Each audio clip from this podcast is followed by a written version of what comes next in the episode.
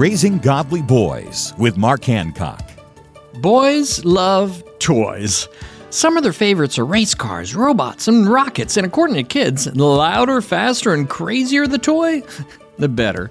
As a dad, you probably don't want to play with toy dinosaurs anymore, but you just might have a big boy toy like a motorcycle or a boat. It's fine to enjoy toys. They can even be a way of connecting with your son, but don't let toys consume your time and attention. C.S. Lewis said, All these toys were never intended to possess my heart. My true good is in another world, and my only real treasure is Christ. Teach your son that even more amazing than the most extraordinary toy is the Lord Jesus. He alone can bring true happiness and joy into our lives. For more encouragement and parenting advice, visit Trail Life USA or RaisingGodlyBoys.com. Find free resources to help you at RaisingGodlyBoys.com.